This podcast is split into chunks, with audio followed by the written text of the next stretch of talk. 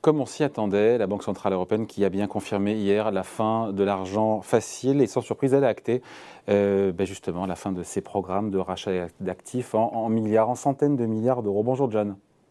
Bonjour David. John Plassard pour la Banque Mirabeau. Bon, on a compris en gros, première hausse de taux, donc fin du programme des rachats d'actifs. Euh, le, programme d'urgence pandémique, les 1850 milliards, ça c'était fini. Il restait l'APP, qui était un vieux programme qui datait des années 2014-2015, je parle sur le contrôle, des dizaines de milliards de rachats d'obligations d'État français, espagnol, italien ou allemand. Ça c'est fini à la fin du mois. Premier relèvement de taux d'intérêt. Euh, c'est important, ça sera pour le mois de juillet, 25 points de base, 0,25%. Euh, est-ce qu'on est sûr que ce sera plus Que ça ne sera, pardon, pas plus? On est sûr que c'est 25 points de base et pas plus. Il peut y avoir encore des surprises sur le mois de juillet où elle a tellement balisé le terrain qu'elle ne pourra pas changer.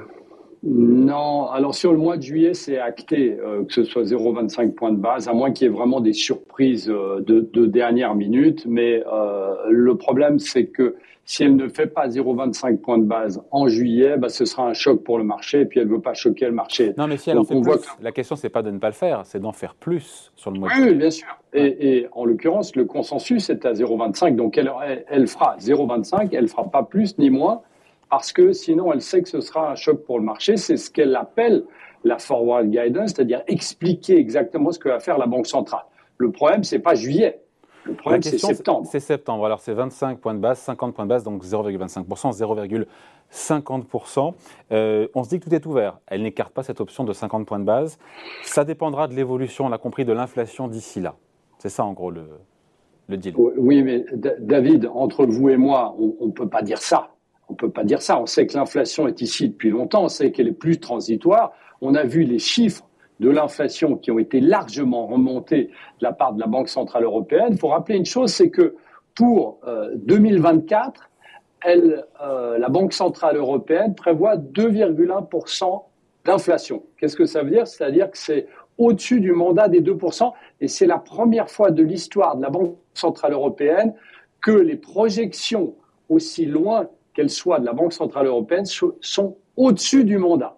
Qu'est-ce que ça veut dire? Ça veut dire de dire qu'on va regarder les chiffres de l'inflation qui vont être publiés jusqu'en septembre pour déterminer si ce sera 0,25 ou 50 points de base, c'est faux, parce qu'on sait qu'ils seront assez élevés.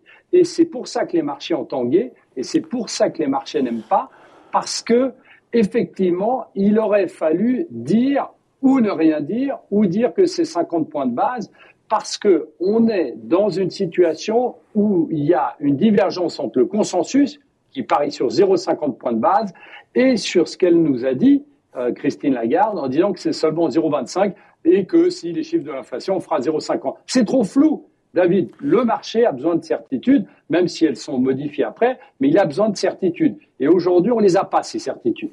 Et c'est pour ça que les rendements souverains se sont emballés après, encore une fois, la conférence de presse de Christine Lagarde parce qu'on a vu les taux d'intérêt sur la dette française, pardon, on va être un petit peu ethnocentré, mais euh, on est à 2%, on était à 0% sur le financement de la dette française à 10 ans en début d'année, on est à 2%. 200 points de base de hausse, pardon, de mémoire, euh, c'est quasi jamais vu en quelques mois comme ça, non? Oui, c'est extrêmement violent et on a vu que effectivement ces euh, rendements ont fortement monté lorsqu'il y a eu ces prévisions d'augmentation de l'inflation et de la baisse de euh, la croissance. Donc ça, ça a fortement baissé. Mais en parallèle à ça, je ne sais pas si vous avez vu, David, c'est que au début, on a eu une forte progression de l'euro face au dollar, et après l'euro a glissé de nouveau. Pourquoi? Parce que effectivement, les investisseurs sur ce point des 0,25 points de hausse en septembre qui sont trop bas selon le consensus, eh bien se sont dit une nouvelle fois que la Banque centrale européenne était en retard sur le cycle, behind the curve, en retard sur le cycle et potentiellement lorsque vous êtes en retard, eh bien c'est très difficile de refaire ce retard et effectivement de rattraper une erreur qu'on aurait faite. Vous savez, David, on en parle depuis plus d'un an en disant qu'il faut que la Banque centrale européenne réagisse. Il faut absolument qu'elle prépare la nouvelle crise qui arrivera, qu'elle soit en 2023 ou en 2024, pour qu'on puisse rebaisser les taux. Et aujourd'hui, on apprend que ça se fera tout doucement. Alors tant mieux, vous, pouvez vous le dire que c'est pour ne pas brusquer les marchés, mais on va être en retard et à un moment, vous allez rentrer en récession. Vous savez, aux États-Unis, alors vous me, vous me direz que c'est pas la même chose en Europe, mais aux États-Unis, vous avez 68% des directeurs financiers aux États-Unis, c'est pas les économistes, c'est les directeurs financiers, 68%, qui parient sur une récession au premier semestre 2023. Donc on n'en sera certainement pas très loin. On sait que la croissance est plus sensible à ce qui se passe, notamment avec la guerre en Ukraine, en Europe qu'aux États-Unis. Donc là, on a un problème. On a un problème de fenêtre de tir. Et si on n'agit pas rapidement, eh bien, ce sera euh, un des dommages collatéraux très importants sur les marchés financiers. Ouais. Ce qui a surpris hier, ce sont ces, on l'a évoqué, mais avec des chiffres sur ces nouvelles prévisions d'inflation de la BCE pour 2022, 6,8%. C'est une moyenne pour la zone euro évidemment. 3,5% pour 2023, vous disiez 2,1% pour 2024. Ça fera 4 ou 5 ans quasiment où on explose les compteurs en matière d'inflation par rapport à l'objectif de 2% de la BCE.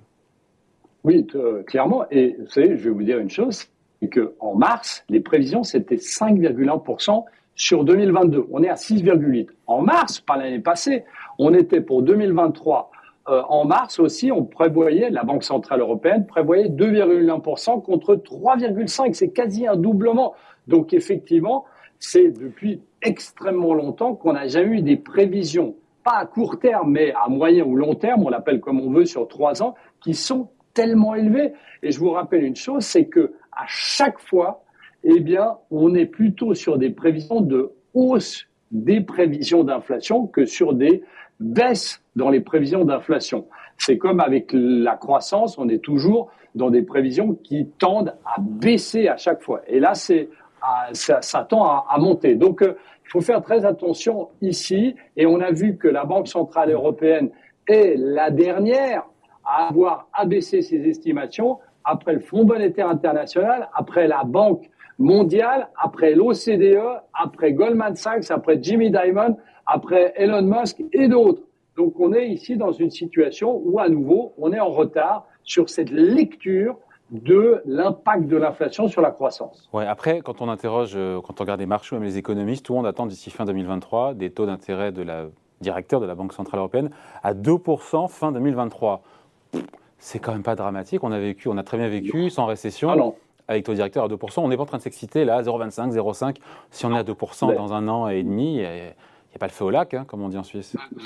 Vous avez, vous avez tout à fait raison, mais ce que vous avez dit avant est très juste. C'est la rapidité de la montée qui est importante. Le taux, évidemment, à 2%, ce n'est rien par rapport à ce qu'on a connu dans les années 80. Mais maintenant, c'est la rapidité de la hausse. Et on voit que si on monte très rapidement, c'est-à-dire arriver à plus de 2% à la fin 2023, c'est cette rapidité qui pourrait poser problème sur l'ajustement des économistes quant aux impacts sur les marchés, aux impacts sur les, sur les secteurs, et vous l'avez dit aussi sur la hausse des rendements des OAT, la hausse des rendements des boons. Donc c'est la vitesse et pas le, chiffre en lui-même qui est important. Et donc au final, on voit cette accélération. On aura la Fed la semaine prochaine, la Banque centrale américaine qui se réunit, une BCE qui accélère, cette accélération du tempo des resserrements des politiques monétaires qui déstabilise aujourd'hui les marchés boursiers. Oui, alors je dirais plutôt euh, aux États-Unis, c'est euh, c'est acté. Hein. On sait que ce sera 50 points de base la semaine prochaine, donc il n'y a pas vraiment. Oui, mais les marchés espèrent une espèce de pause au mois de septembre aux États-Unis. Pas sûr qu'on l'ait. Hein. Alors, alors il y a, y a bah, exactement. Il y a eu ce débat sur euh, l'espoir qu'on fasse une pause et qu'on regarde ce qui se passe en septembre.